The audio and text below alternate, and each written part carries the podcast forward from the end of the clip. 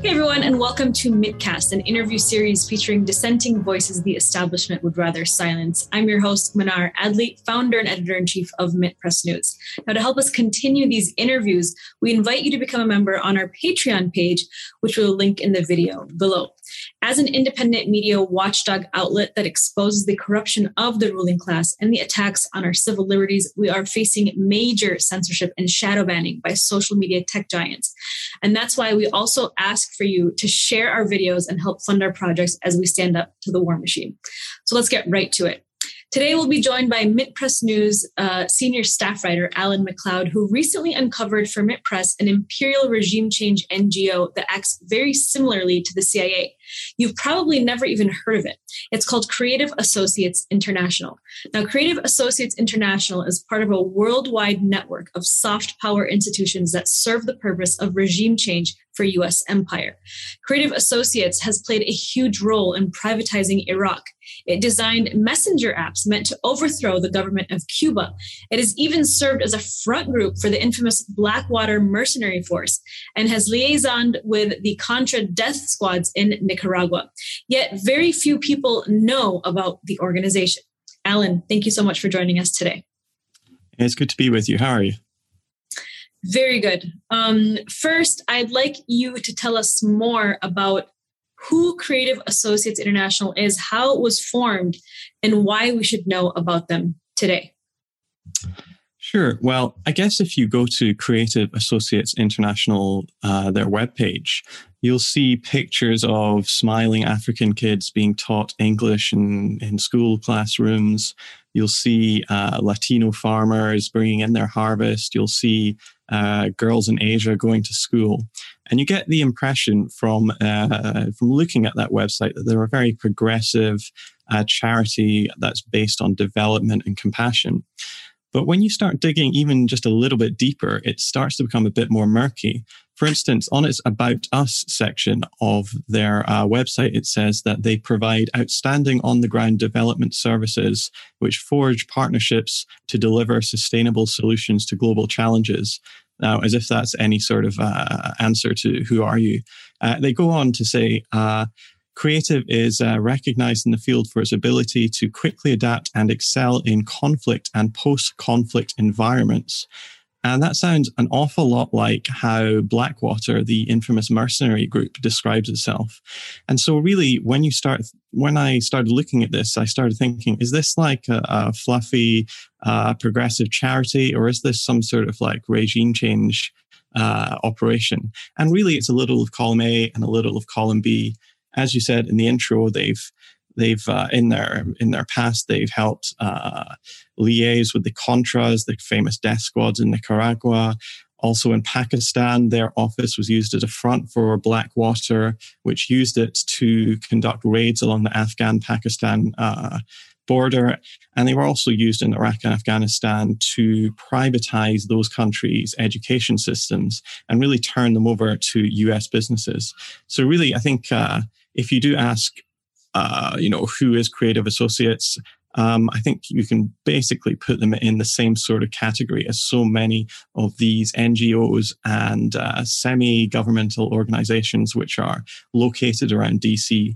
I mean, Creative Associates, just uh, their personal history, they were started in the 1970s by a very wealthy Bolivian who uh, left, whose parents left the country because of the progressive revolution that was going on there. And uh, they moved to the United States. And very quickly, Creative became a very large company indeed, employing over a thousand people and contracting many thousands more. And right now, they say on their website that they're working in at least 85 countries. And it's likely that that's actually even more. So they have an enormous uh, web of, um, of contacts and power around the world but nobody's really talking about them. I think I'm the first person who's really done an in-depth uh, dive into what they're doing into into more than one country. And so, really, I think uh, more people should be looking at this. And so, I want to talk about what they've done in Iraq. Um, you know, you've written very extensively about their background and their history. Um, they obviously present themselves as a progressive, empowering charity, which is basically how most of these NGOs present themselves to the public. I mean, you mentioned when you go on their website, they've got these smiling children in Africa, uh, in the Middle East, and in Asia, harvesting their crops and stuff like that. I mean, that kind of reminds me of of just like how the neoliberal establishment really view themselves as empowering people in the global south. And so Iraq is obviously a country that the United States has occupied um, for decades, right? And we have the largest US embassy is in Iraq. Talk to me about what they've done in the country of Iraq. Yeah, sure. So in Iraq, of course, the society was completely devastated in the early 2000s by the US invasion. And the US is still there. And that basically means they call the shots with regards to what happens in Iraqi society, where money goes. And Creative Associates has come along and been the, uh, the architect of the Iraqi education system. Um, there's only really one person who's really looked into this uh, in great detail. That's uh, Kenneth Saltman of the University of Illinois. And he describes it as a classic example of disaster capitalism, which means that, you know, whenever some sort of terrible event occurs, like a hurricane, uh, big corporations and the government move in and start enacting laws which they normally couldn't pass. Uh, but because everybody's in shock, uh, they managed to ram these things through. Something like this happened with uh, Hurricane Katrina uh, where in New Orleans their school system was privatized. Other things, you know, the Patriot Act in the wake of September 11th are also seen as these uh, examples of disaster capitalism. Anyway, Saltman says that he that Creative Associates really remodeled Iraqi society uh, based on a radical free market experiment that was hell bent on demolishing the public sector and shifting control of civil society and yeah, society more generally completely over to the private sector. And that is a private company that takes its orders from Washington. And he quotes, uh, and he says, and I directly quote him here, that this was essentially an attempt to hand a nation over to corporations. What Creative Associates have done has been to uh, rewrite Iraqi textbooks and Afghan textbooks because they're doing this in Afghanistan as well. For instance, they managed to uh, to just cut the last 40 years of Afghan history from the school's curriculum. So the Taliban are not even mentioned in Afghan textbooks. And, you know, one uh, American educator said that you can't buy that kind of thought control unless you have a few hundred million dollars. And so ultimately, while creative is making enormous profits and even gaining plaudits for, you know, doing this education work in Iraq, there is a, a more subtle and nefarious uh, undercurrent running through all this. Okay, and then you, I mean, you you discussed that that that Creative Associates is actually part of a think tank industrial complex. Um, you mentioned that they're privatizing these education industries in Iraq and Afghanistan, um, and other industries too that are lining the pockets of people in Washington, D.C. Explain to us um, this system of the think tank industrial complex that Creative uh, Associates is part of. Yeah, so I'm referencing the military industrial complex, which is what uh, President Eisenhower talked about in his uh, address to the US nation when he was leaving office. He warned America that uh, there was this new network of huge weapons contractors that were essentially calling the shots in Washington and leading to a situation where the United States would feel trapped into forever wars, which were uh, helping no one except uh, shareholders in companies like Boeing and Raytheon and General Dynamics or Northrop Grumman. And something quite similar is happening now uh, in the US with this think tank industrial complex. Um, so much of what the CIA did covertly is now done pretty much openly by semi private companies that uh, are based in New York or DC. Uh, if you go to the suburbs of DC, a lot of people call it Raytheon Acres, the uh, Virginia and Maryland. There are a bunch of huge offices staffed with people who are essentially deciding health or education or economic policy across the world. And uh, that's what uh, Creative Associates is really part of. You know, um, they first the, these sort of think tanks uh, really got in on the development and redevelopment game. First in Serbia, where the US uh, bombed the country in 1999, and then helped to engineer the ouster of President Milosevic. Uh, and then they really hit the jackpot in Iraq and Afghanistan, where trillions of dollars have been spent on those wars, including uh, billions upon billions are on uh, reconstruction, most of which uh, tends to be decided by US based firms and not, you know, the Iraqi government or the Afghan government. So that's why it's really not a democratic um, endeavor, these sort of think tanks, because they do not shift power and decision making over to local people in their communities. What happens is uh, bigwigs in Washington or New York or London or wherever they're based still get to call the shots and they get to redesign much of the world. And so, really, this is a new form, I would argue, of a very sort of creeping imperialism where these uh, companies present themselves as being these progressive champions of say women's rights or you know empowering children or local minority groups but in fact what they're doing is they're being very careful not they're being very careful to design societies in a way that is much more conducive to US interests than most people realize.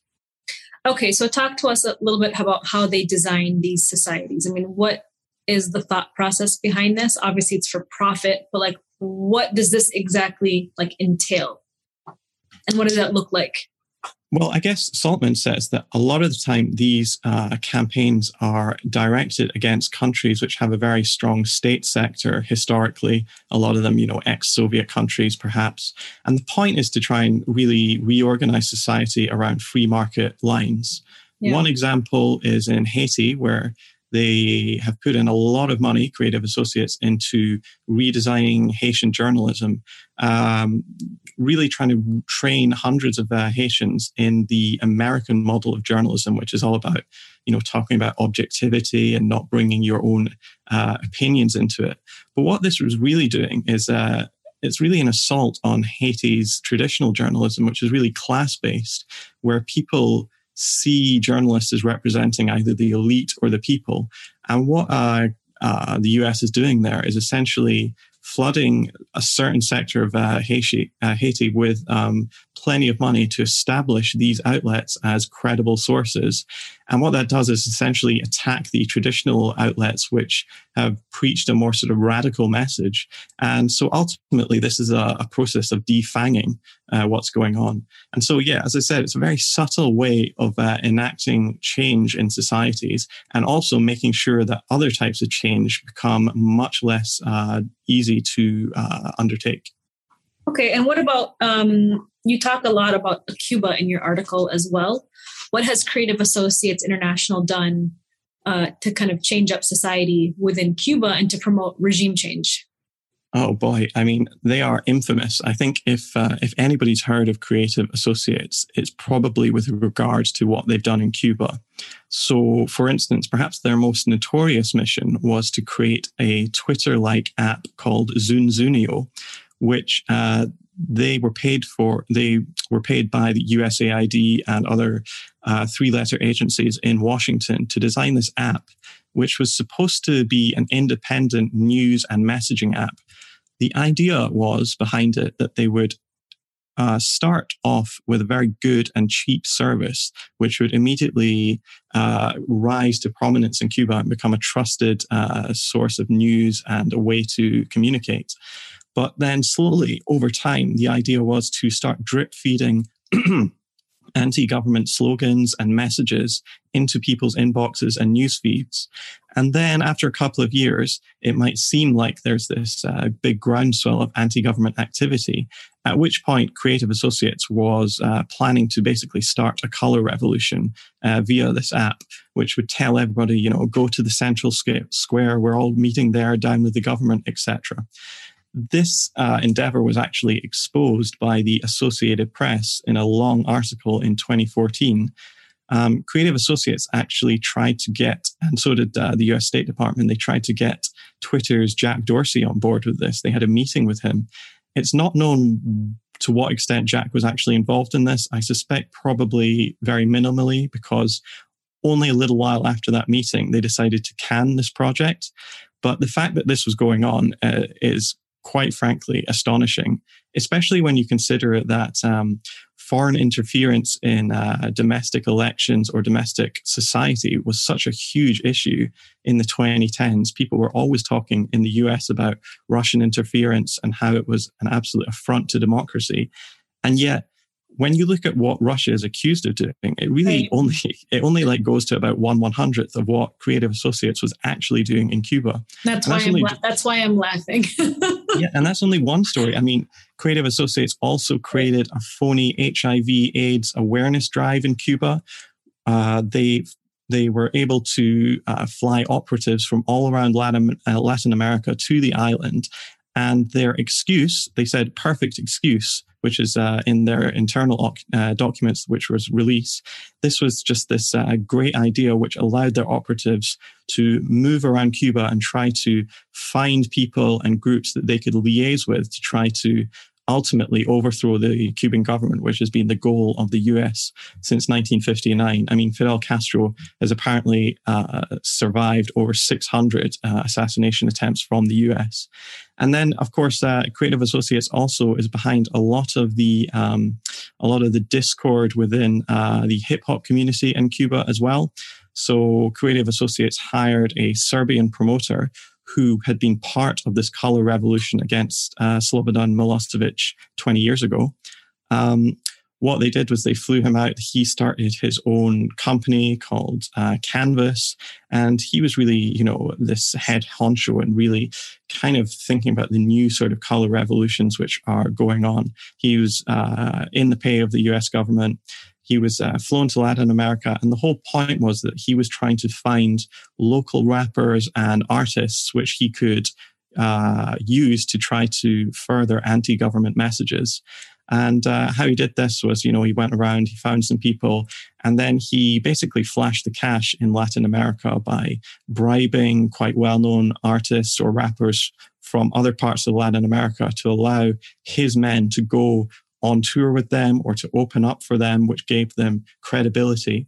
And then ZunZuneo, this uh, this app, this Twitter clone, was then used to promote these rappers to make it seem like everybody in Cuba was talking about them, when in fact they had essentially no uh, no organic following whatsoever, but they were just being pushed because they were willing to spread a political message which was conducive to what the CIA and to what people in Washington wanted. And you know that really kind of begs the question were these 2021 July protests, which were immediately led by the hip hop community, was that part of Creative Associates' uh, remit as well?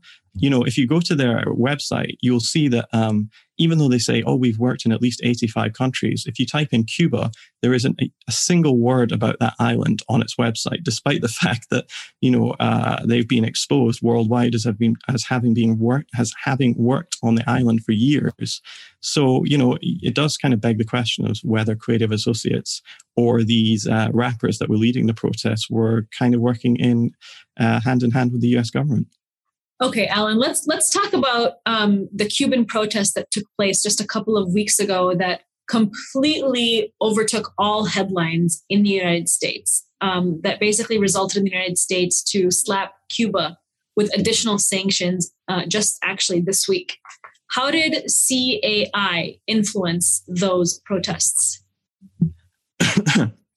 well, the short answer is we don't know, but there are a lot of interesting leads to look at as I said before, CAI had been absolutely um, integral into the mission into trying to getting hip hop commu- the hip hop community in Cuba on board with the U.S. regime change agenda.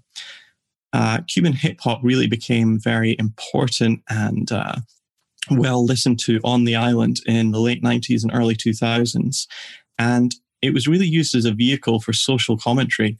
A lot of uh, Afro Cubans in particular used it to talk about issues which are kind of taboo in Cuba, like, for instance, uh, racial disparities and uh, economic injustice between uh, Afro Cubans and white Cubans, which they are, they are very real. Um, but the U.S. really saw this as an, uh, as a way to, you know, drive further discord and division among Cubans, and they wanted to use it as a wedge issue. And so, as I said before, CAI was used in the late 2000s and early 2010s to recruit Cuban rappers to this cause. And really, since then, Cuban rap has been kind of on the downhill because a lot of people tend to associate it with this, you know, crazy anti government conspiracy that's just going on. But yeah, the July protests were very interesting. Uh, they started off in the, a small town in the west of Cuba. And then almost immediately, even if you read uh, corporate media accounts in the US, they were signal boosted by people in Miami. And within hours, even the president of the United States was talking about everybody should get on the streets and we should defend the uh, rights of Cubans to peacefully protest. Uh, this thing it seems never really got beyond a few hundred people in Havana and other cities um, protesting. But it was uh, presented as if this was, you know, the the thing that was happening in the world. Uh, there was a lot of talk about police brutality, but the actual shots of uh, what was going on there, the video images showed that it was really quite lightly policed. Immediately, Cuban rappers came to the fore and started um, started leading these protests. There was, in particular, quite a famous rapper called Yotuel, who now lives in Spain, who started, uh, became kind of an, unofficial leader. He led uh, a big sympathy protest in Miami. His song Patria y Vida um, became kind of an unofficial anthem for the protests and was even being tweeted out by people like Samantha Power and uh, the Western Hemisphere Secretary. Um, what was her name? Uh, Chang, I think her name is. Uh, what was going on there? I mean, this guy is clearly being uh, hothoused and uh, bred for this position. And this is really on the basis of what CAI has been doing clandestinely for years. And so it leads a lot of Cubans to think was this completely astroturf from the beginning, or did the US government jump on it, jump on a natural protest which happened? Because obviously there are serious problems in Cuba, especially after the COVID crisis, which has destroyed their their economy because uh, it's based on tourism and nobody's coming. But yeah, certainly a lot of Cubans are scratching their heads and thinking, to what extent was the US government involved in this? And if the US government was involved, it's pretty likely CAI was as well. Well, and I think that begs the next question, which is, you know, is Creative Associates International, you know, can we consider it a private company or can we consider it an arm of the US government? How intertwined is it with the US government? Yeah, I guess that's a good question. I mean, they are a private company in the sense that they are a for profit company, which uh, seems to make quite a lot of money. Um, however, when you look at some of the aspects of the company, maybe it seems to get a little bit uh, more difficult to tell the difference between private and public. For instance, their headquarters is in Chevy Chase, Maryland, just outside Washington, D.C., where a lot of the big um, think tanks and big uh, weapons companies also have their headquarters. It's colloquially known as Raytheon Acres when you have a look at their board, six of the seven people on their uh, advisory board are high US officials, including a US general who was in charge of um, Central Asia, including Afghanistan. They also have the former head of USAID, Andrew Natsios, on, on their board as well. And, you know, Natsios kind of gave the game away when uh, Trump was planning on cutting funding for USAID. He said, and I quote, what you're basically doing is eviscerating the most important tool of American influence in the developing world, which is our development program. I don't think they understand what the role of USAID is, what USAID's mission directors are, and USAID's uh, mission directors are among the most influential foreigners in the country, he said. So that's really, you know, it's kind of um, a way of really looking into their mind that, that they see USAID is really performing this soft power role. And are they? And I don't mean to interrupt you. Are they? Did you say they are funded by USAID? Yeah, that's right. Uh, virtually all of their funding, Creative okay. Associates, comes from USAID. They've taken $2 billion of uh, government contracts in the last couple of decades, 1.8 billion of which comes from USAID, which, as a lot of people watching this will know, was created by the Reagan administration as a direct front for the CIA. Um, in fact, uh, the co-founder of uh, USAID, uh, Alan Weinstein, said uh, a lot of what we do openly was done covertly by the CIA 25 years ago. And so, yeah, the fact that this company is taking virtually all of its money from the US government, uh, most of the senior people in its uh, uh, organization or former government uh, higher ups. Uh, the fact that you know it's headed in Washington and, and, works hand in hand with the CIA and other intelligence groups. uh, strongly suggests that uh, really this is kind of a company that's being deliberately held at arm's length for the convenience of the U.S. government. And this, I mean, it, I mean, then then that would also mean that this is funded through our taxpayer money if it's funded through USAID. Is that correct? Yeah, hundred percent. That's right. And then they're making they're not only doing this stuff, and then they're making profit off of it as well. Okay, let's talk about some other countries. I mean, you talked a little bit about Iraq, um, Afghanistan, Haiti. Obviously, much of their presence has been in Cuba what do you think about uh, well, i mean what other countries have they been actively involved in that we can talk about today uh, well, one of them might be uh, Nicaragua, for instance. Um, they've had a long history in that country, the Central American country. If you go back to the 1980s, Nicaragua was uh, controlled by the left wing Sandinistas, the anti imperialist, probably semi Marxist force that uh, was the government there. And the US was throwing tons of money into death squads to try to overthrow the government and bring about the return of uh, the Somoza dictatorship or something similar. And the US government stopped uh, funding the Contras in 1989. And almost immediately afterwards, Creative Associates International began working in Nicaragua with the Contras. Now, to be fair, uh, they do say that all they were doing was actually offering these former rebels uh, education opportunities, things like that, to try to you know uh, ease them back into civilian life.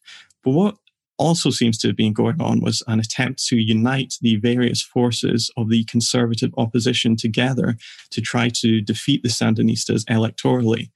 Um, election laws about foreign funding were you know, foreign government funding were kind of circumvented by Creative Associates International by setting up these kind of little NGOs, which, you know, officially work with everyone, but, you know, frankly, in practice are only working with the elite or with groups that the US government wants them to work with in the first place. And, you know, ultimately, if that was their goal, they succeeded because in 1990, Nicaragua, after years of punishing sanctions, eventually ended up voting for Violeta Chamorro, who was the US government's preferred candidate. And uh, then they had, yeah, over a decade of uh, rule by this uh, Chamorro dynasty. And so, yeah, CAI, I'm trying to say CAI, not CIA. It's very similar, not just linguistically, but um, yeah, I think they they have proved uh, absolutely just a fantastic tool for the U.S. government all around the world. I want to go back to Afghanistan because right now Afghanistan is a big hot topic in the news with the, you know, the U.S. military leaving the Kabul airport and just all of these scenes and imagery that is, that is coming out. How has Creative Associates International uh, played a role in Afghanistan from the very beginning? I know you mentioned that they rehauled much of their education system to not even mention the Taliban, which is so incredible because the Taliban has been such an integral, has played such an integral role as, in part of their modern history. Um, what, el- what else can we see that Creative Associates International has done in Afghanistan? Yeah, they've mostly been working either in construction or education. But it's important to note that even though they're getting these very large contracts, I know that they've got they've managed to get hundreds of millions of dollars worth of contracts from the NED and uh, USAID in Afghanistan. That a lot of that money just goes straight back to the US and never leaves uh, America in the first place because uh, Creative Associates has to have security, and so they hire uh, Blackwater, or now they're called Academi, but yeah, um, US security groups. Um, and this this whole grift just goes on through Afghanistan. I've got this new piece coming out, which is uh, specifically about how much money has been wasted in Afghanistan, and it is just astonishing the grift of a lot of these companies who have been feeding from the trough of the U.S. government, who have been splashing billions upon billions of dollars into all these phony or ridiculous or quixotic uh, reconstruction efforts, whether it's uh, infrastructure or whether it's schools and universities or hospitals, etc., which have basically come to nothing. And CAI has been really a central part of that. They've, uh, together with Iraq, that those two countries have really um, really been the lion's share of their contracts throughout the years. Um, generally, they tend to hire locals to do the actual teaching because it's very dangerous for Westerners to be there. But uh, yeah, ultimately they're taking you know considerable profits out of this uh, system, and as I said, they're part of this uh, NGO think tank industrial complex, which has really arisen and are you know these are really some of the strongest opponents of, uh, against getting out of Afghanistan, and we've seen all of them talking in the uh, corporate media over the last couple of weeks about how this is, uh, you know, such a terrible mistake and a quagmire that the United States uh, and a you know black mark against Joe Biden, and why aren't we standing up for the women and children there? Um, you know, kind of ignoring the fact that uh, very little has been done for women and children in Afghanistan over the last 20 years of US rule. And so, what what other think tanks, NGOs act in tandem or very similarly um, to uh, CAI? There's kind of a spectrum of uh, these companies, I guess. You know, in the 2000s, everybody was talking about Halliburton, which was Dick Cheney's operation, which was really mostly concerned with uh, energy and oil whereas CAI is more concerned with education and infrastructure. Of course, there's Blackwater, which is much more of a security company. Of course, that's called Academi now. There are ones that are quite similar to CAI, like RTI International or Chemonics. But, you know, again, uh, a lot of these uh, groups are quite similar to the think tanks that populate DC and New York. Uh, you know, these uh, four letter agencies like CSIS or CNAS or you know the Brookings Institute, the Hudson Institute, or the Carnegie Endowment for Peace all of these groups, you know, pump out either reports saying, "Hey, you know, we think the U.S. should invade this country," or "It's crazy to think about, you know, reducing the military budget here." And so many of them are actually being funded uh, by the U.S. government or by weapons con- uh, contractors directly. So this is just a complete scam to try and fill our ears with this sort of uh, nonsense, this pro-war propaganda. Uh, and you know the the people who are really making a massive buck out of this are companies like CAI. You know, if you go to uh, Raytheon Acres in Virginia, one of the only successful reconstruction efforts over the past 20 years has actually been around there. That that area there has changed remarkably over the last two decades. It's become extremely uh, wealthy. If you had uh, if you had invested $10,000 in a company like Lockheed Martin uh, in 2001, just before Sem- September 11th, you'd now be sitting on over $130,000 today. And so, really, what I'm saying is even losing wars make money. And the people who are making money off of this are the think tank industrial complex like CAI, like RTI International, Chemonics, or the weapons companies themselves and so they're and they're and they're really behind uh, drafting these policies that make it to the president's desk making its way to politicians desks to influence the way that they talk about uh, war and policy. So how has uh, this organization influenced uh, i guess policies here in the united states well, I'm not sure if CAI is specifically involved in influencing policy in that sense, but they're certainly interested in it. As I said, a lot of the people on their board are top politicians. There are there are mayors of uh, important cities. There's you know former elected officials. There's um, you know ambassadors to different countries and generals. And certainly, if you look at um, groups like CNAS or CSIS or uh, you know, the Carnegie Endowment for Peace or the Council of Foreign Relations or the Atlantic Council. It's all of these groups that really are staffed by these people who are hot housed in elite universities. Maybe they spend a couple of years in the military or working for some, you know, lobbyist in DC. And then they start pumping out reports which are supposed to be expert reports about what the US needs to do either either uh, internally or in foreign policy. And really, uh, when you look at them, it's always arguing for more war, more spending on the military, and uh, yeah, just generally more hostilities around the world.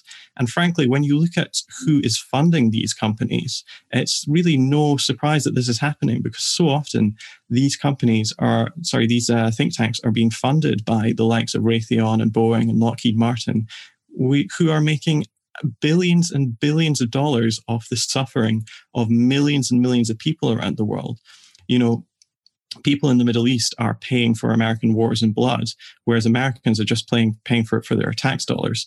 But you know, if somebody's paying out, somebody else is getting rich, and it tends to be stockholders in these companies which profit off war. Obviously, groups like um, Lockheed Martin or Raytheon are kind of more um, more transparently egregious in the fact that they're actually selling the weapons. But groups like CAI are actually doing, they're pretty much in the same business. They're pretty much, you know, doing the same thing. They're, if they're not actually pulling the trigger, they're the ones that are cleaning up the mess afterwards and sending the US an enormous bill for the, uh, for the pleasure.